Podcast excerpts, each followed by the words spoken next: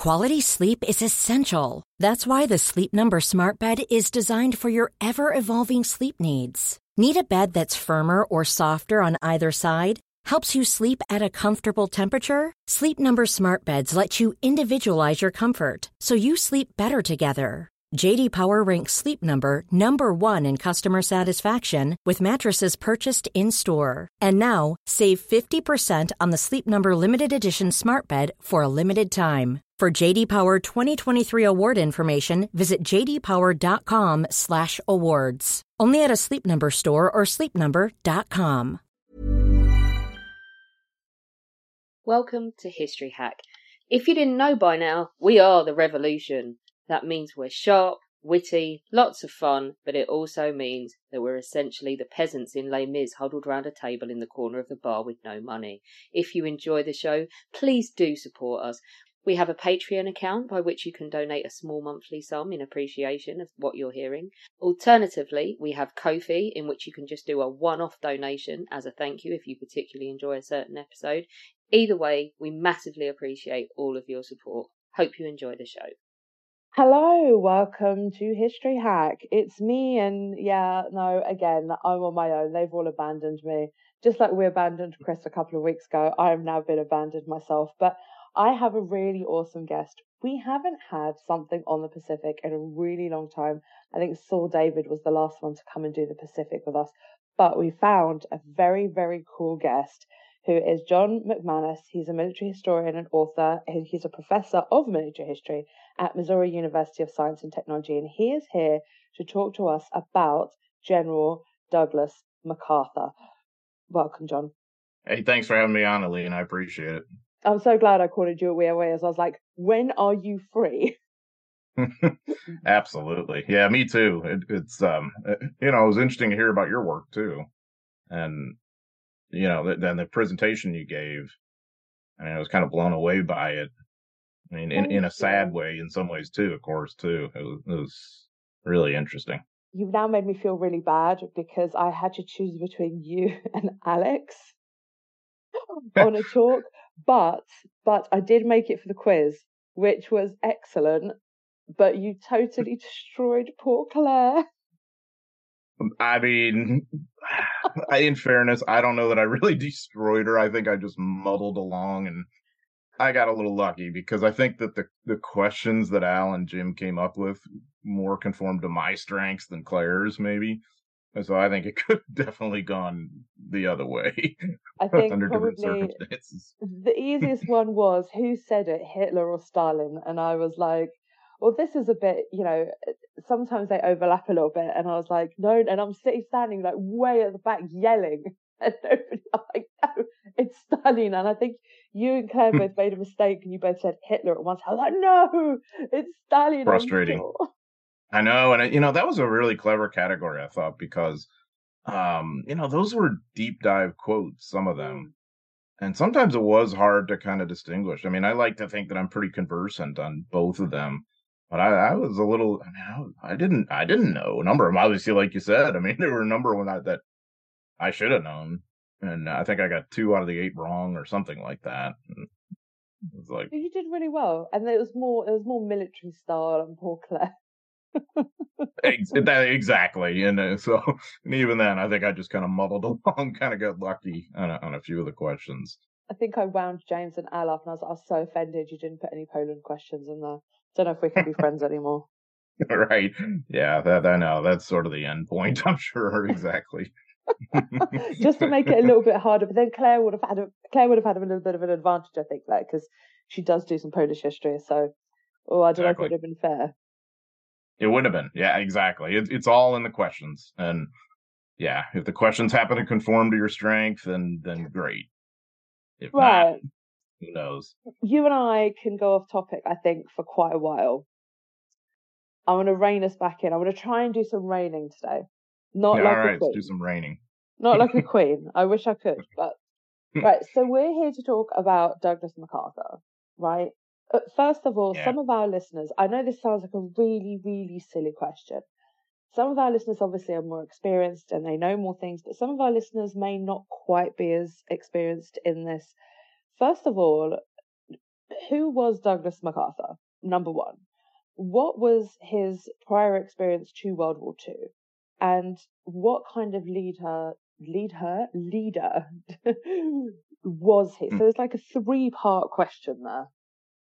Yeah, so who was he? Uh, Douglas MacArthur is actually born into a military family. His father uh, had the sort of funny name Arthur MacArthur, and and uh, but he was he uh, Arthur MacArthur fought in the Civil War. he fought in the in the uh, in the U.S. Civil War on the on the, uh, the U.S. side, and uh, earned the Medal of Honor for extraordinary bravery in a battle called Missionary Ridge. And uh, he he was just sort of born for military life, and so he he became a general. He was a, a uh, three star general, and he actually commanded um, American military forces in the Philippine American War. So, um, you know, like as an aftermath of the Spanish American War, the Americans decided they were going to try and uh, hold on to the Philippines, which they had helped liberate from Spanish control. Um, they decided they were going to stay there as a kind of imperial overseer, and this led to a, a war that lasted for years. Actually, a major counterinsurgency war that the Americans won. Uh, so Arthur um, you know, has this kind of tie with the Philippines, and his son Douglas, um, who's born in 1880 and graduates West Point in 1903, right at the heart of when all this is going on. His first posting is to the Philippines as a, as a young officer, fresh out of West Point. So uh, Douglas MacArthur is kind of this scion of this this military family. It's not that well known, but his brother, his older brother, was actually a naval officer too. He had uh, he had become a, uh, a captain. I think he had far as being a captain, and then he dies of appendicitis of all things, like in his early 40s. Um, just terribly tragic. So um, Douglas during World War One had earned quite a record for himself as the uh, as a brigade commander and as chief of staff of the 42nd Division. Um, and he's one of these guys who's very much connected and an insider in the army. And so um, he becomes, I think, the youngest brigadier general in a, in the army at that point, and uh, he's then sent to be the superintendent at uh, at West Point. Um, he has multiple tours in the in uh, the Philippines during his career, um, and the bottom line is he becomes Army Chief of Staff at a pretty young age, um, the age I think 50 years old, and so when it's time for him to retire in the mid 30s, uh, he goes to the Philippines to help stand up the armed forces there because the U.S. has decided to give the archipelago its independence. Um, so in terms of his background, it's different than any other uh, U.S. military officer in World War II because he had once held the top job, and then eventually, when World War II happens, he's going to be like a, a, field and theater commander, uh, and he has this sort of second career in a way that that he's really famous for World War II and then Korea. Um, I'm trying to think of the parts two and three as I've droned on here. Um, Hold on, parts part? two and three. So, who was he? What was his prior experience which you've answered and what kind of leader was he? That's the last part. Mm, that's yeah that i mean that of course is a matter of just of, judgment. Uh, my personal opinion he's a troubling leader uh, on a lot of levels uh, because he's uh, he has a kind of cult of personality built around him um, especially in the first philippines campaign in, in world war ii what i mean by that he's a kind of genius at self-promotion and, and public relations and he has very much political undertones to, to his uh, his career, his outlook. Um, he is he's a guy who will eventually basically run for president while in uniform, while commanding uh, an army in the field, which is uh, a big no-no in in the American system. He will flout um, orders that he doesn't like um, and not always recognize higher authority. Uh, and I mean this sort of throughout his career. When he was a young lieutenant, uh, an engineer lieutenant, um, he received a like an assignment, an order to a posting he didn't like, and he just refused to show up. And he plays this sort of game of administrative chicken, and eventually his higher ups do what he wants. Um, you know, because his, his, father was very well connected. Douglas uh, was considered to be by many in the army to be intellectually brilliant and all this kind of stuff. So he's always uh, he has this bit of defiance about him. And so when this really comes to a head, is certainly, I mean, kind of during World War II in the sense of trying to run for president and and being a hard guy for Washington policymakers to handle on some levels. But really, it's in Korea uh, when he's commanding UN forces in Korea and basically defies administration policy that could have led to a much wider war. That could have led to World War III, and it's why President Harry Truman will eventually fire him. Uh, and that obviously that's very controversial. That's that's later in 1951. So I think he's a, a, troubling figure. I think there are some good um, good aspects of MacArthur, and what I mean by that is uh, as World War II unfolds, I think he becomes a really good practitioner of amphibious warfare. I think he understands invasions very well. I think he he he consummates productive relationships with his colleagues and the other services, like uh, General George Kenney, his air commander, who's just first rate. Um, Admiral William Bull Halsey, uh, you know, Vice Admiral Thomas Kinkaid, uh, who, you know, MacArthur works well with the Navy by 1944 and, and 45. He is, in terms of his how he treats people, um, when you encounter MacArthur, he's very gentlemanly and he, he's very polite. He's cordial and he, he's he's kind of enjoyable to be around on some levels, except that he will uh, subject people to monologues. You know, like these these endless monologues in which he's just going on holding forth about whatever. But uh, yeah, so um, MacArthur is uh, um, you know, th- those are sort of the good qualities. The bad qualities is the the megalomania, the the egomania, the the uh, cult of personality, the political undertones. You know, all of these kinds of things that uh, I find really troubling about the guy. So anybody who's read my work, I think, understands that I'm not necessarily a fan of MacArthur, but I, I maybe I'll say in uh, hopefully I don't know if it's in my defense or not, but I at least try to be fair to him because there are some things I do I think he does very well. So what I hear is a bit of nepotism, a bit of arrogance, a man who doesn't play by his rules. However, he does have a few plus points. Am I on the right track with this? Yeah, yeah. I mean, I, I think that's a pretty good summary. I mean, he, I mean, you know, the interesting thing about about MacArthur, Alina, is that he has this idea of himself as an outsider. Um, he's constantly like railing against Washington policymakers, like especially during World War II, like like as if they're against him and and all this, and yet obviously his dad's a three star general and very highly regarded. The, the, one disappointment his dad had was that um, he didn't become Army Chief of Staff. And so then that became like the mission for Douglas's mother to make sure that Douglas would become Army Chief of Staff. And so she would write letters on his behalf, like to Pershing and, and other, you know, sort of power brokers in the Army. And so MacArthur thinks of himself as this outsider, but he's very much the ultimate insider on many levels.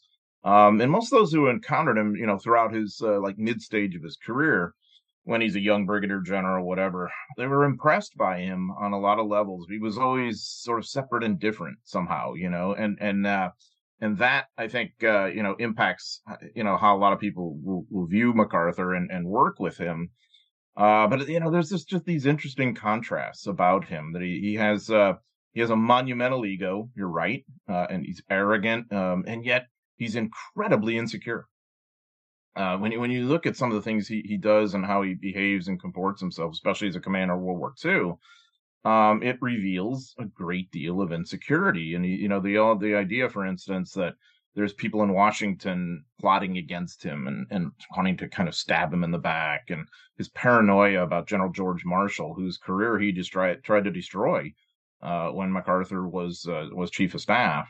Um, and obviously he didn't succeed in that regard. So they always had this very uneasy, kind of wary relationship. I think Mar- Marshall handled him reasonably well.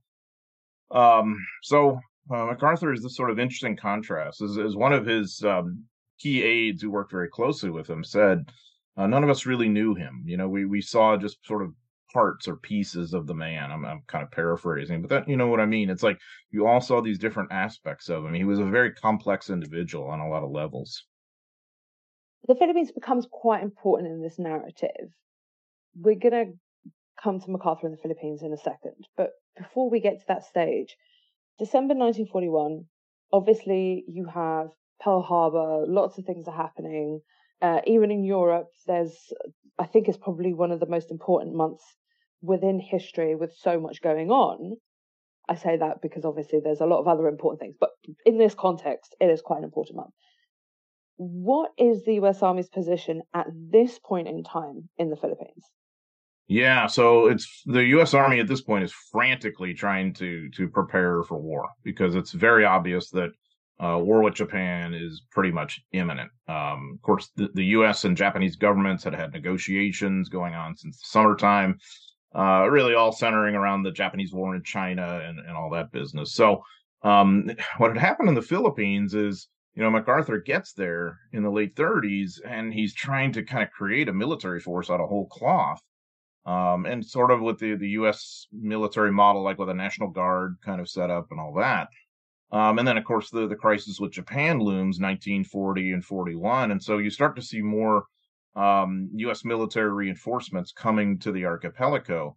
But by the eve of war, that's still only about 20 to 25 percent of his force. So this is a unique army in American military history in that it's a it's a kind of British style colonial army um, that is primarily made up of locals with a leavening of, uh, of you know home country troops. Um, and so this is all happening kind of frantically, trying to deploy air assets to the Philippines, naval assets, um, and and as many ground troops as possible. But most of the manpower is Filipino, and uh, and so some of these guys are trained up pretty well. Some of them are great soldiers. Some of them are not.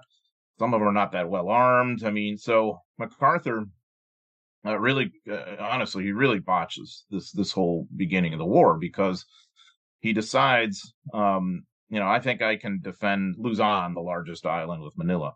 He decides, I think I can defend it all along the coastline. And there's a lot of coastline on Luzon.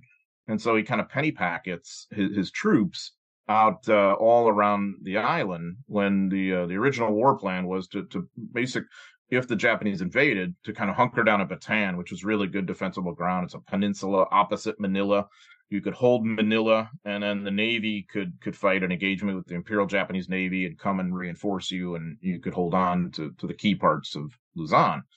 Uh, so MacArthur rejects that, and he has this sort of Rommel type of vision of let's stop them at the waterline, very similar to what Rommel will do, you know, in France in 1944, and they both have the same results. They they fail spectacularly. Um, so this is one of the reasons why the campaign sorry. goes as badly as it does so I want to jump in. I apologize for cutting you off. I want to understand why he made that decision.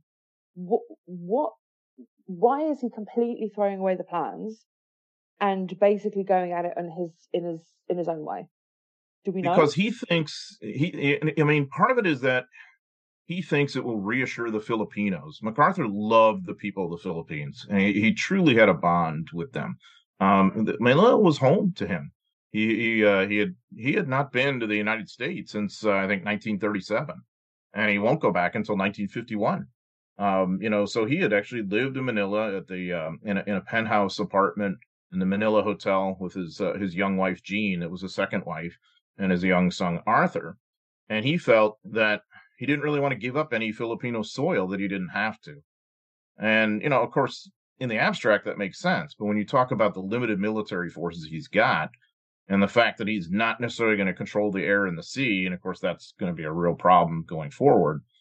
Um, and and how much defensible terrain you'd have there, uh, it's just just too big of a gulp. And and so, yeah, I mean, but it also shows that MacArthur, you know, will kind of go his own way and do whatever he wants because the, the original plan, generally called War Plan Orange, had been in the works for 20 years and and he, and almost to his credit, I guess I'll say that once it's clear that the the whole defend at the coastline thing hasn't worked, he reverts to War Plan Orange, and of course the remnants of the army end up back in Bataan. Now, I should point out too, the massive consequence of this is logistical, because um, you know if you're going to be defending along the coastline, then your supply depots, your other logistical nodes are going to be located there rather than in Bataan. So most of those supplies are lost, and by the time the army gets to Bataan, it is in a terrible logistical state. It has maybe about a month or a month and a half worth of supplies on hand. And so that's the major consequence of this decision that he makes. Let's switch perspectives here. So the Japanese are eventually going to invade the Philippines. What are their initial targets and why are they inv- invading the Philippines in the first place? What is the actual point? Yeah, I mean it's it's a great question because the, invading the Philippines on some levels doesn't make that much sense for the Japanese. That's a that's a lot to to uh, take on. It's seven thousand islands. Uh, it's arguable whether really any central entity can control it. Whether that's the Spanish in the old days, the Americans in this imperial phase, the government today, whatever it might be. But the reason the Japanese have to invade the Philippines is basically this American bone in their throat. Um, so it's like what they really want is what's called the Dutch East Indies in those days, today's Indonesia, because that's where the oil, the rubber, the tin, the bauxite, all these resources that they want are down there. But in order to have secure sea lanes, they've got to control the Philippines. Otherwise, the Americans are just going to be able to to uh, use air and sea interdiction or whatever to really cause serious problems for the Japanese and their new empire in Indonesia. What is today Indonesia? So um, they're they're kind of unenthusiastic about the Philippines, but they have to neutralize the U.S. presence there. So um, MacArthur will will sort of um, cultivate the idea that he's massively outnumbered and outgunned, and you know that the, the Japanese have all these advantages, and this is total nonsense. Um, actually, the the Phil American force outnumbers the Japanese by about two to one. Um, and and so yeah, I mean it's it's kind of stunning but true, and and uh, the Japanese invasion is kind of a shoestring. So they, they decide they're going to invade Luzon. And so the first thing they want is an airfield, you know, so they're going to invade like the northern tip of Luzon, set up an airfield there, and then bomb elsewhere. And then they'll invade at Lingayen Gulf on December 21st, 1941, and then move towards Manila. They'll invade the other side too, south of Manila, and have this pincers operation as well. So um, but again, you know, these are not big forces. They're not well supplied. The Japanese have serious problems with disease, and and uh, but it's just that the the Allies have their act together even worse. But but the other thing I should point out is that um, uh, the Japanese have succeeded in neutralizing most of uh, MacArthur's air force. Uh, a lot of it on the ground within the first day or two of the war. And this is so we all know Pearl Harbor and what happened there. You know the disaster. So this is a mini Pearl Harbor um, that, that, you have less excuse for because MacArthur knew hostilities had commenced, uh, and yet still his uh, his air assets are really kind of vulnerable and compromised. There's some bad luck involved. I mean, it's a whole rabbit hole kind of story.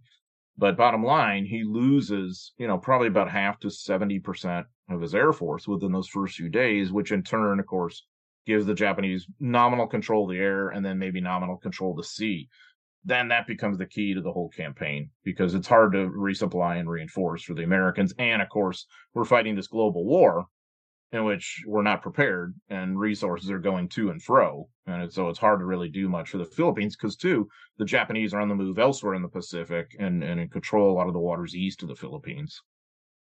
Question. Uh, you mentioned that the MacArthur's army had a mixture of trained soldiers. So some were well, some were in the middle, and some were not so well trained. What did the Japanese army have? Were they all the skilled soldiers, or did they have a similar mix? Um, they've got basically about a division or a division and a half worth of reasonably well trained soldiers. Um, but their amphibious capability is by later American standards, honestly, kind of a joke. Um, I mean, they're throwing people at beaches off barges, and eh, you know they don't have like the landing craft capacity that they the Allies are going to have, you know, later in this war. Um, but they can get away with that because there's not much aerial opposition, um, and of course they, you know, they have enough troop ships, and the Imperial Japanese Navy is a very potent, world-leading kind of navy at that point. Um, so no, the the average Japanese soldier in the Philippines is disciplined certainly. Um he's you know not that well armed i mean he's maybe got an arisaka rifle um but it's the nambu machine gun and the knee mortars around which their small units are built um their artillery capability is okay uh it's probably equivalent to the allies at that point um so you know as things go on if i'm an average japanese soldier um, you know, I have plenty of discipline and I'm certainly willing to fight, but I'm probably hungry. Um, and it's very possible I have malaria or yellow fever, and that's intruding upon my capability to fight. So what really happens as this thing unfolds in the early months of 1942 and the army is kind of penned into Bataan and whatnot, is that the the Phil American army is not necessarily defeated tactically, it's logistically both armies, to be sure, and this is this isn't as well known about the Japanese side, but both armies are not in good shape logistically, and the Japanese have to reinforce. They send uh, an, a, like a new brigade there that's just thrown together out of the equivalent of like National Guardsmen kind of thing. They throw that in the mix, and and they have to kind of divert some forces from elsewhere. So it's a shoestring for them too. But the good news for them is that the the Phil Americans are even in worse shape uh, you know, so that's why this thing sort of turns out the way it does is a is a real disaster for the Allied side. I have a rabbit hole to jump into.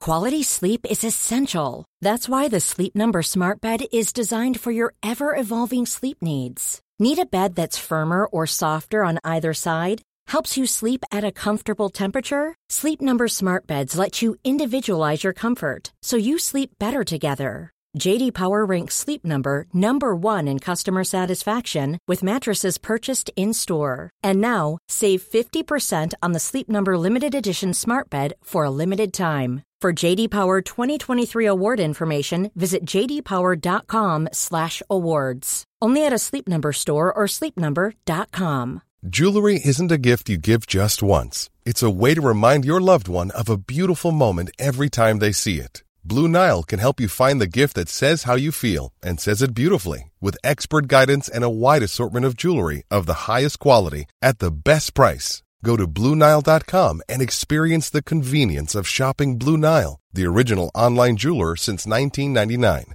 That's BlueNile.com to find the perfect jewelry gift for any occasion. BlueNile.com. Basically, you're talking and saying that the Japanese had various different illnesses. Does this link into why? I mean, obviously, Unit 731 started for very many different reasons. But is this one of the reasons that Unit 731 were doing what they're doing was to tackle all of these mass epidemics amongst the Japanese soldiers? Hmm. Uh, I mean, I would like to think it was that positive of a thing, but I, I think it has more to do with trying to just gather as much data as they could at the expense of mainly the Chinese, of course, uh, and a few other allied POWs. I mean, maybe, I suppose, that they think it'll have some sort of Japanese military application in the same way that the Germans do with their medical experiments, some of them. Um, but you know, I I I couldn't say that I see a link between oh well we've got malaria and yellow fever problems in this Philippines campaign, so let's go study on these prisoners and have that kind of link and coordination. Um, it doesn't seem to me that there's that exact causal link beyond maybe the abstract. But I also think Unit 731 and all that is a sort of logical outgrowth to the to the incredible Japanese cruelty that you see in China already, uh, with the rape of Nanking, obviously, but also the use of uh, of chemical and biological weapons in the field.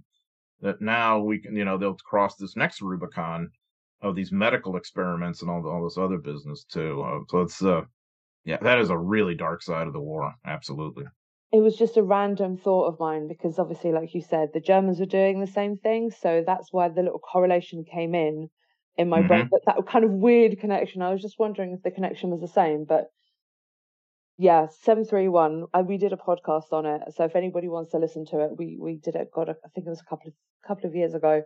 Uh, like you said, incredibly dark side of history. But let's move on. We've already talked about basically the defense, we've already mentioned that. However, you've also touched on the Japanese basically getting rid and destroying, what was it, 70% of the Air Force? Yeah, about 50 to 70% of the Allied Air Force goes down yeah. within the first few days. Yeah, so 50 to 70% of the Air Force. But how did MacArthur and how did the US Army actually react to the initial invasion of the Philippines? Yeah, so MacArthur weirdly is sort of surprised by all this. So he's informed about Pearl Harbor. It's a, there's, I know it's funny. There's a big time difference, of course, between Hawaii and the Philippines, and so when, you know when he's informed, it's uh, like in the middle of the night, and and uh, he gets the word, and he he's kind of confused at first as to the news he's getting. Initially, he thought it was a great Japanese disaster, the the attack on Pearl Harbor. Um, eventually, you know, of course, he's disabused of this notion uh, but for that next like almost day, there's this weird kind of limbo that he's in that he doesn't quite believe the Japanese are going to uh, strike at the Philippines and and that uh, that war is really going to come to where he is. And and so there's this kind of lethargy and and lack of preparedness and the Japanese just happen to strike first with um, their air raids on Clark Field and you know like where a lot of Japanese uh, the American planes were were based. Um, they just get the jump on him. And I, I, think that's the part that's sort of inexcusable. And again, that's a whole rabbit hole with the reason why that happens. His his air commander, a guy named Louis Brereton, who is a real survivor, and he's going to um, reemerge in this war in other places, most notably the commander of the First Allied Airborne Army uh, during Market Garden. You know that that's, that's an example I'd give you. Louis is trying to to kind of put together a uh, a, uh, raid against the the Japanese uh, bases on what is today Taiwan. In those days, they called it Formosa. So all that is, uh, you know, sort of in process. Uh, MacArthur has this uh, really kind of kind of waspish and, and autocratic uh, chief of staff, Lieutenant General, well, at that time, Major General Richard Sutherland. And he prevents Brereton from seeing MacArthur, and it's all this whole thing. It's the, the kind of weirdness that just surrounds MacArthur on some levels. Um, so all this leads to that vulnerability uh, at the beginning. So it, it, it seems to take a couple days before MacArthur realizes, yes, the Japanese are indeed coming to the Philippines. War has broken out and we better, you know, get our act together here. It's odd because he'd been preparing for just this. Um, so again, MacArthur being MacArthur, um, there were some things he was going to, to, from Washington, he was going to take to heart and other things not. Uh, so I'll give you an example. In May 1941, when it's pretty clear that hostilities with Japan could happen, um, the dependents of American military families were ordered out of the Philippines. Um, so they all leave, except for, of course, MacArthur's wife Jean and his young son Arthur. Um, now, the, the, what you'll hear MacArthur's defenders say about that, well, he wasn't actually technically recalled to active duty yet, so he wasn't subject to that. I think that's kind of nonsense because it's obvious the spirit of the order, and eventually he was recalled to active duty and thus, you know, subject to that order. So the reason I point this out is, I mean, imagine you know, if your loved ones are right there with you in the combat zone, especially if you have a young son who's, I think, at that point, four years old or something, um, you know, and you're in this kind of very difficult, crisis ridden situation, um, that's certainly going to impact your outlook and your decision making. It had to be another layer of stress for MacArthur to wonder what's going to happen to, to my wife and my child if the Japanese do take over, if they take us prisoner. Um, and then he's putting them in danger because uh, his base is at Corregidor. It's an island in Manila Bay, and it's getting bombed and it's getting shelled. And uh, his, uh, you know, that has to affect Arthur. I think you know this young child there, and and certainly his, his wife Jean is very courageous and a remarkable person uh, on a lot of levels. But um, you know, I, just think that's going to be a distraction for MacArthur, and and he comports himself very courageously for all his wards he's a really valorous guy. But I really think that that whole element of this has been kind of overlooked. His flouting of the orders and his willfully putting them in harm's way uh, and creating another layer of complexity to an awful situation. Uh, I think that's tended to be overlooked sometimes. I think that's a really interesting point that you've made because even I know this doesn't compare to uh, having a wife and a child or a husband and a child, but to me, my dogs are really important. They're my babies. They're everything to me. And for example, my little one well, got really sick at one stage and I had to go away. I had to do a talk and all I could think about was the, the, the, the dog over what I was supposed to be doing. Now, I could not imagine this in a further, more extreme position of actual active war with bombs falling left, right, and center. You're supposed to be commanding an army, yet you might not be fully focused because your wife and your child are still in this. I, They're right there. I know. I know, Alina. I know exactly what you mean. The same bond with my dog. I would feel the same way, and that's nothing compared to this in a way. You know. I mean, so yeah. Here's your wife and child right there in the combat zone with you. And by the way, they're the only ones.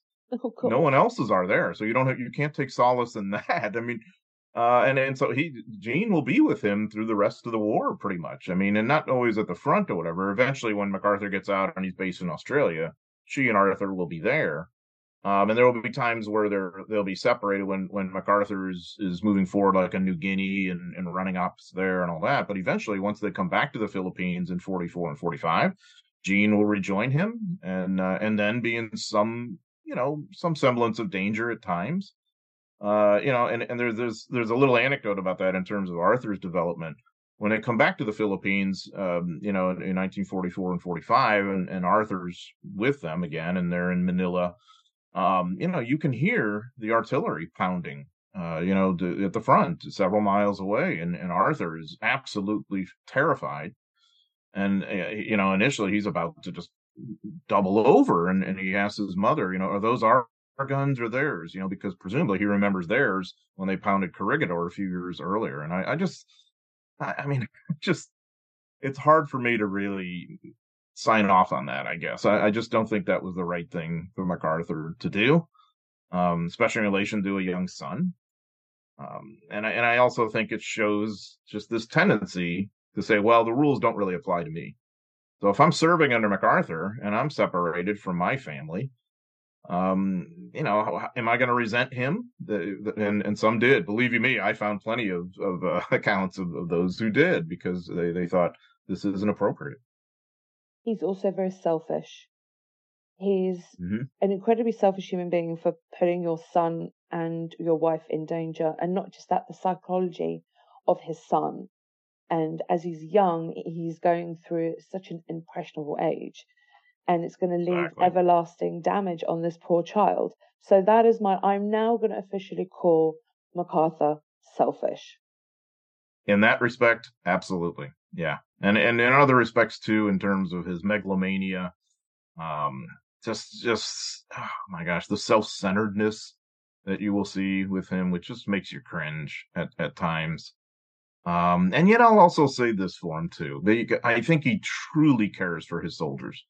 Um, and especially later, you know, of course, we all know how the Philippines campaign turns out. Uh, it's it's terrible end to this whole thing, and about twenty thousand Americans end up as POWs, about sixty thousand Filipinos. Um, you know, really for the rest of World War II, MacArthur cared deeply for them. It was animated by trying to to liberate them and and you know sort of redeem the Philippines and all this kind of business too. So you see this other side to him, but yes, you also see this on the personal level, really selfish. Um, you know, and and. And what's interesting too is is is Jean's role in all this, just how remarkable she was, uh, in terms of physical courage, but in terms of the kind of person she was, by all accounts, um, uh, of really just forging good relationships with everybody around her, her consideration, um, the respect she showed, the and caring of the soldiers. Uh, she was really quite an asset on that level for him. Um, you know, but but I also think he's at times exposing her to danger that, that maybe shouldn't be. But I don't know. That, that's the weird world of MacArthur, I guess. so he's well Philippines have been invaded. Things are not going quite as well as uh, he, he was hoping for. You then have the battle. I'm not going to pronounce this completely incorrectly, so please correct me. The battles of Bataan and and I can't pronounce the second one. It begins with a C. Tell it. Or Corregidor. Corregidor. Thank you. Yeah. And so they end in complete and utter failure, don't they?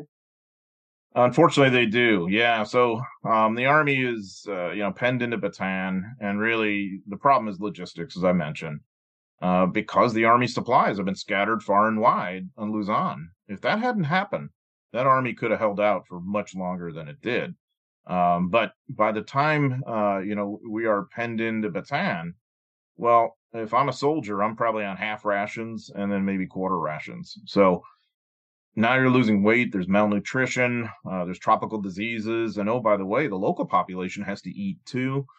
Uh, so you're in a really bad situation there, and and mostly what the army is doing, and I'm referring to the army here. You know, the, the Filipino and American soldiers working together. Also, what they're doing in most days is scavenging around for food as much as they can. And when the Japanese do attack, they're going to put up a good fight but really, you know, if we have a squad of uh, you know ten guys, you know, maybe two or three of us have the physical strength to to do what we need to do on any given day, or to repel that that Japanese attack or whatever. I think it's amazing the army fought as well as it did, but yeah, unfortunately, it's doomed. I mean, uh, and of course, it's April 10th that uh, that uh, the the American and Filipino forces will uh, will surrender. Little a little irony about that the, the commander on site there was Major General Edward Ned King. Um, and he's the one who has to to surrender these forces. So that, of course, eventually leads to the famous or infamous Bataan Death March and all that.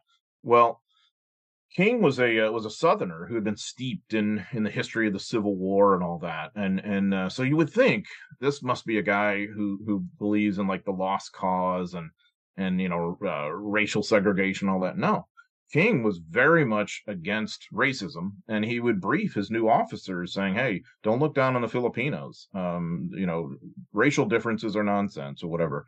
And yet King knew the Civil War well enough to know that the day he was surrendering was the exact anniversary of when General Lee surrendered at Appomattox in the Civil War in 1865. And so when King goes to to the Japanese, he has the you know Lee's famous uh, quote in his mind. So I know I will know go see General Grant, and I would rather die a thousand deaths. And so King feels the exact same way when he has to go reach out to General Homma, the, the Japanese commander, uh, for the surrender, and that's all he can think of as as he's walking forward. So he will he will endure, you know, several years of captivity. He will survive. Um, King was really, I think, remarkable on some levels, and he's kind of left holding the bag there at Bataan. At Corregidor, it's the next guy up in the chain, Lieutenant General Jonathan Wainwright, because of course MacArthur was famously ordered out of the Philippines by FDR. Uh, and he and he's ambivalent about that, but he will he will comply with that order, um, and he'll get out and get to Australia. So Wainwright is the overall commander, and so this is about a month later that he surrenders at Corregidor after the Japanese invade that island, having pounded it. And there's a heck of a fight that goes on there before Wainwright's uh, forces eventually surrender. Does he survive captivity? Uh, Wainwright does, yeah. Um, yeah, actually, Wainwright is a fascinating story too. He's another sort of military scion. Uh, his father had been a uh, an army officer. His uncle was a naval officer who actually lost his life uh, in in, an, a, uh, in a tactical encounter with pirates in the 1870s. Um, it's just a crazy kind of thing. And uh, Wainwright was a, a very well regarded cavalry officer. He's a three star general at that point, and um, he he just you know when you really look at who the real brain is, the tactical brain of that American campaign in the Philippines at that point, it's really Wainwright on a lot of levels. So when he surrenders, of course, it's devastating to him. And he was convinced that he was going to be just this sort of pariah, you know, that eventually will be court martialed after the war, he thinks, and all this. Well, instead, actually, he shows amazing leadership. Um, he, the privation he suffers is horrendous. Um, and eventually, once he's liberated, uh, in 1945, he will get the Medal of Honor, uh, very well deserved, and and uh, he will be I mean, it's almost too much what a massive national hero he will be for the rest of his life. That it was more than he could handle. He was always a very heavy drinker, um, and and and, and really after the war is when you see that kick in uh, even more. So interesting little anecdote about Wainwright. You know, he famously is right there with MacArthur uh, aboard the USS Missouri in the surrender ceremony and all that, along with General Percival, who had surrendered at, at Singapore. Um, well, uh, Wainwright uh, you know, is there. That's September 2nd, 1945. And then I think it's oh, six, seven years, something like that, exactly to the day Wainwright died. Um, and one of the major reasons he died was, was just too much alcohol consumption because it was so hard to handle. Uh, the adulation that he had, it was almost too much of a good thing on some levels, but he was, he was a really remarkable guy. I think we should do a podcast on him. Definitely. I would love to. He's or really interesting. We could do something like uh, forgotten military leaders of the Pacific. Oh, I'm all for that. There's another one called Eichelberger that I bore you to death about. No, no, trust me. Nobody is being bored right here. Trust me, because I'm very captivated right now, and that's why there's a trick. I'll tell you the trick later. MacArthur then, well, he you said he's ordered out by FDR. He vows to come back, you've mentioned a little bit about how the campaign affects him because he is worried about his men but what else is going on with him that he is he depressed is he what is happening he's absolutely devastated of what's happened here um, i mean he's he's comported himself um, very well in terms of physical courage and bravery um, he's been in corregidor really most of the time he visits bataan i think only once uh, but his communiques make it seem like he's right at the front, constantly leading guys. So there's that complete disingenuousness that uh, that tends to surround him. But in terms of how he behaves on Corregidor, he's a, he's a kind of inspirational figure uh, for many people. And so the orders come in February from Washington D.C. to to get him out.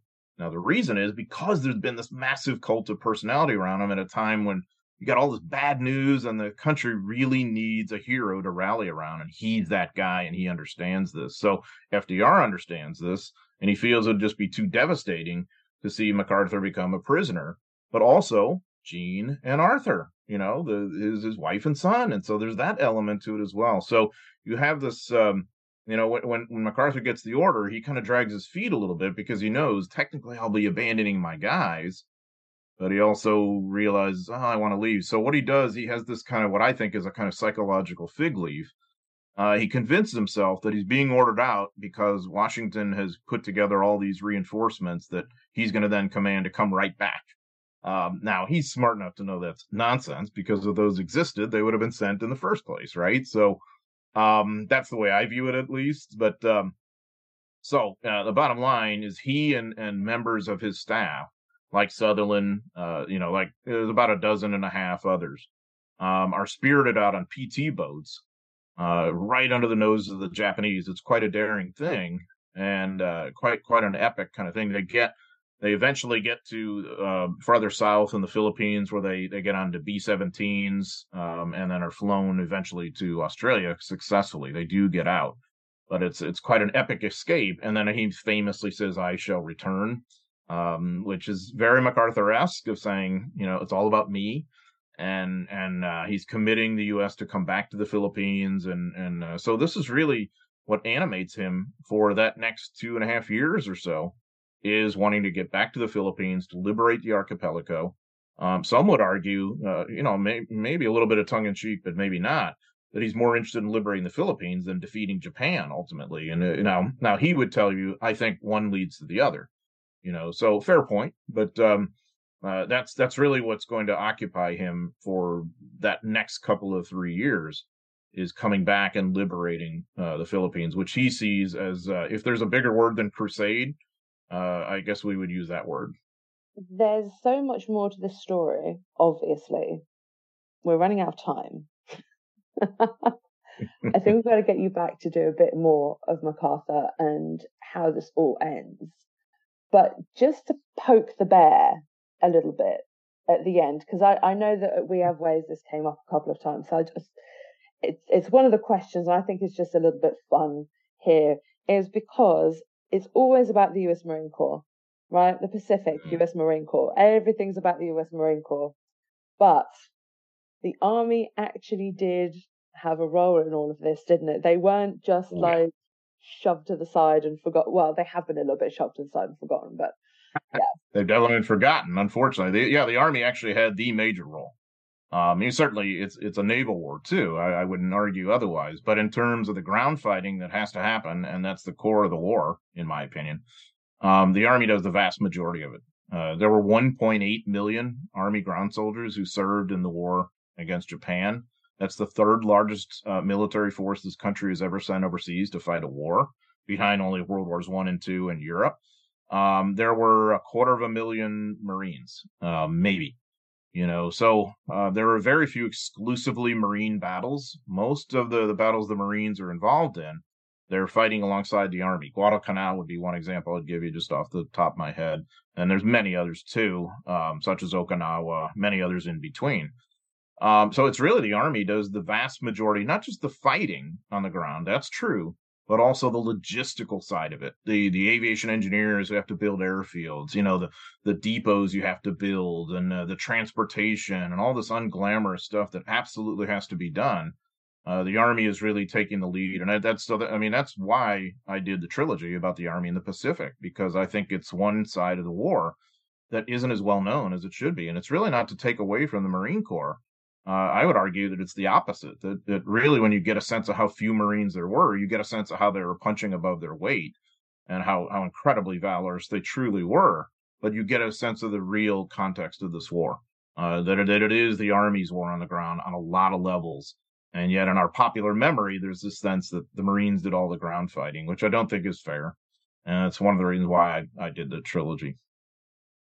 John, we have to get you back I mean, if not to do one, two, 10, 25 different things for us because. Sounds fun. I've had a really great time doing this and we're reaching close to an hour, I think. Or not, not far off from chatting for an hour. But if you remind our listeners the name of your trilogy and if there's anything else that you think or you could recommend of yours that people can go out and buy. Yeah, in terms of the trilogy, uh, of course, as the name indicates, it's uh, three books. So Fire and Fortitude the U.S. Army um, uh, in in the Pacific is uh, that covers 1941 and 1943. Uh, the second one is called Island Infernos, um, uh, the Army's Pacific War Odyssey, 1944. And then the last one that just came out this year is called To the End of the Earth, the U.S. Army and the Downfall of Japan, 1945. So it's such a huge story that it had to be broken up into those those three different books. Um, and it's just, I mean, I'll tell you, it's just so fascinating, like the, the human story, this the complexity of it all. But uh, you see, like from privates to generals, what this really was, and and that's kind of what excites me about about the story because because also too, like if we're applying it to like today's geopolitics if we look back and we we just think the Pacific War was the Navy's war with a few expeditionary kind of operations by the Marines, we we misunderstand what war in the future could be against a peer operator in that part of the world. That yes, it's oceanic, of course, and and that maritime, you know, struggle it's a big part of it. But in the end, um, humans have to control ground and and uh, really you're going to need the army for that more than anything. So I think that's one of the lessons that maybe the trilogy can help teach us. I already have ideas of what I want you to come and do, so uh, the the list is going in the back of my head, but we'll talk about it later. But listen, it's been great to have you on. We'll get your books into our bookshop anyway, so people go and grab themselves a copy. Then Chris usually does the spiel. Mine's not as good. Then they won't be uh, done by the what you call it place, but oh God, I can't even do this anymore. The the shop hmm. that is named after a, a, very famous river, and you'll get a bigger chunk, we'll get a tiny chunk, and then local bookshops will also get a chunk about it too. So thank you so much. Terrific. Thanks so much. I appreciate it, Alina. Our incredible guests give us 45 minutes of their time to join us and talk about their work or their new book. This is just a small taster. As a result, we have launched our very own bookshop on bookshop.org, where you can find our guests' latest books, you can support them, and you can support us on History Hack. 10% of every sale via our bookshop supports the podcast and allows us to keep going and bring you more top of the line guests. You can find our bookshop at bookshop.org forward slash shop forward slash history hack or search for us in the shop section. Thank you so much for your continued support. We really appreciate our listeners and supporters so make sure you get down to the bookshop and grab yourselves a new book.